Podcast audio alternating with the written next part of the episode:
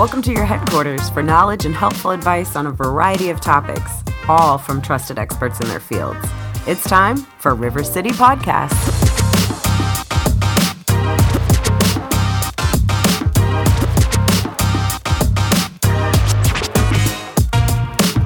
Kristin Peck is the owner of the Areola Restoration Center. Kristin has a bachelor's in psychology, MBA, 12 years in the medical industry, primarily wound care. She's a retired Virginia police officer with over seven years in the medical pigmentation, permanent makeup industry. She's a Virginia board certified permanent makeup artist, a certified areola restoration technician, and has attended and been certified in schools throughout the country. We'd like to welcome Kristin Peck with the Areola Restoration Center to River City Podcast.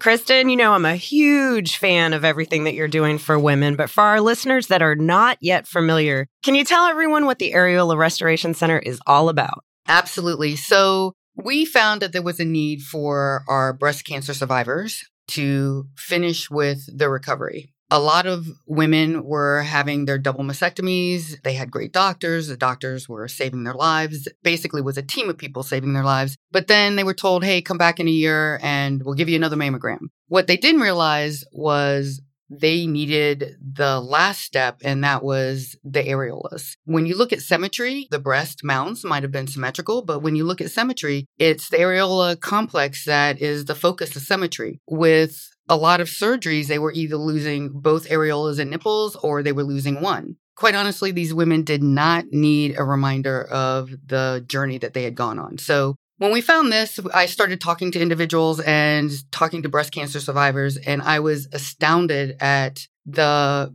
number of women that actually the number of women and men that did not know this could be done and for the most part could be covered by their insurance companies. So that's when we stepped in and we said, we need an organization that can do this specific service. It's a specialty. We can do it well and we can give them not only the last step of their journey, but also connect them to other resources. I love it. You're providing a phenomenal and life changing service for women. And so you brought up insurance. So it is covered.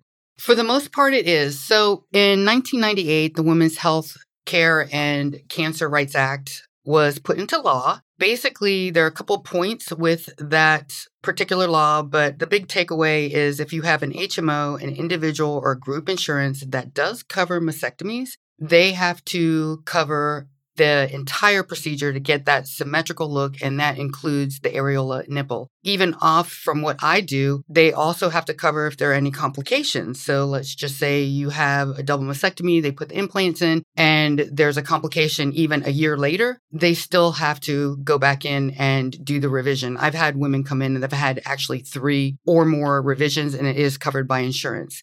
I tell everybody, you know, there is a little bit of a caveat with that is if it's Medicare or Medicaid. They do not follow federal laws. Every state is a little bit different. For example, in Virginia, if you have Medicare, they will cover a certain portion of that. But if you're in West Virginia, they consider it cosmetic and they don't. Back to the point of if you have that HMO, that individual group insurance, for the most part is covered. I tell everyone, please contact your insurance company. By law, they are required to inform you yearly what they do and do not cover.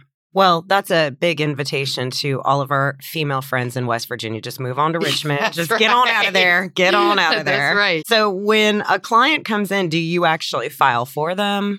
No, it would be so much easier for the client for the most part, but insurance companies are complicated. Even we all know that. We go just for a cold and we get those pink envelopes that say this is not a bill. We get four or five of those and then we finally get the bill. It really does put you in a cluster. So the Areola Restoration Center provides a detailed receipt that will have the diagnostic codes, the CPT codes, which are the actual procedure, the NPI provider identification, which we have. That's a national provider identification. And it basically says I'm a technical medical artist. And then we will provide that letter of medical necessity. For the most part, our clients will submit that to their insurance company. The only pushback we get is sometimes they'll say, I'm at a network or we're at a network. Well, there is no a network. So they just have to ask them for an exception. And we've not had any trouble with that.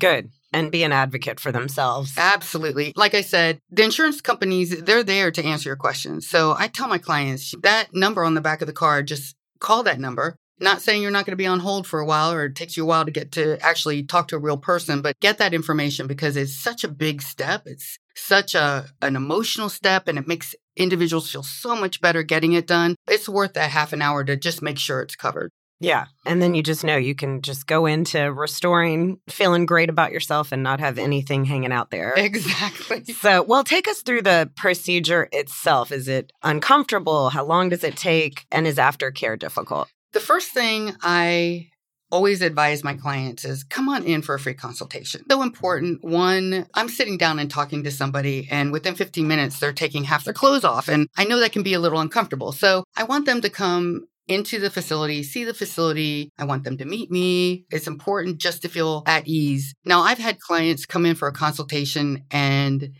they're really not even ready to have the final step, the restoration done because they're still under care of a doctor. But I don't mind if it at least gives them the comfort to know what's down the road because in this situation, a lot of the cancer patients they're not unsure what's down the road. Well, I can tell them exactly what I can and cannot do. I don't mind waiting six months till they get back to me. So they come in for a free consultation, easy peasy. And then we set their appointment and it's about two and a half hours. If I need longer, it's some are more complicated than others. That is not a big deal. We'll make it longer. So they come in and this is kind of the fun part. We will decide on size. We will decide on color. All color is custom made to fit their skin tones. We'll actually pre sketch onto their breast mounds so they have an idea what it's going to look like. As far as pain, it's kind of individual depending on what type of surgery they've had. I have some women that have zero sensation, and then I will test to make sure a little bit of uh, scratching on their their mound to make sure that they do or do not feel anything. But I got to tell you, I've got some really good numbing agent. Usually they don't feel anything. Some of these women have already had tattoos and they're always surprised that I'm even numbing them. Yeah, I don't think I've ever had any numbing cream for a tattoo. You probably haven't. And with the tattoos, they always say, ah, pain is part of it. Well, with this, no, my job is to make sure it is as comfortable as possible. Everyone gets mirror privileges, so they get to see each step of the way. There are no surprises. And as far as aftercare, I've gotten so many letters from my clients telling me that was the easiest part of their entire journey. Usually, what we do is we make sure everything's nice and clean, don't want any cross contamination, and then we'll put a layer of Tegaderm. It's a clear barrier film that the skin can breathe, but it's waterproof, stays on for three days. During the shower, they gently take it off wash their skin with their fingers, usually with an antibacterial soap, and then I give them an ointment that they use for about a week afterwards, and that's it. So, really, for anyone that's had a tattoo anywhere else, it's a pretty similar aftercare. Absolutely, except this doesn't hurt. Nice. right? Nice. It really does astound me that we're not any further along with a cure for breast cancer. Mm-hmm. But how prevalent is it in the US right now? So, that is so scary. We're looking at the last numbers as of January 2022. It was estimated one in eight or 13% of the female population will be diagnosed with invasive breast cancer. I had a young girl at the gym tell me, she goes, Well, is it really that big a deal? And I said, You go into a small room and bring in 16 women and then point two of them out and pull them out into the hallway and say, Oh, by the way, you have invasive breast cancer. I said, that is a lot of women. Also, let's not forget the men. About 2,700 men will also be diagnosed with invasive breast cancer. As far as the mortality rate, with Caucasian women, it is the number two cause of death behind lung cancer. With Black women, it is the number one cause of death. But overall, it is the leading cancer that is diagnosed in women. My grandmother died at a really young age of breast cancer that actually led to lung cancer. And I was just a little kid, but I'm sure it is a very emotional experience for your client. It is. And so many different stories. One, a young lady came in and she was 31 and she had been diagnosed three times. So it doesn't pick and choose based on one thing or another. You know, I was telling you about my client I had yesterday. She is in the healthcare industry, she's in the fitness industry. And she said the most aggravating comment she got from friends and just acquaintances when she told them that she had breast cancer is they were like, how can it be you? You're so healthy. Well, it doesn't matter. It doesn't pick or choose. Everyone is on the chopping block, so to speak, with the chance of being diagnosed with breast cancer. And she said it really upset her because she did everything right. Everything's organic. You know, she doesn't smoke, she doesn't drink, she works out every single day, but that didn't matter. Yeah. My grandmother never smoked a day in her life and ultimately died of lung cancer. There's just so many genetic factors involved that we just unfortunately don't have any control of. Well, so what resources would you recommend to women that are going through breast cancer in our community?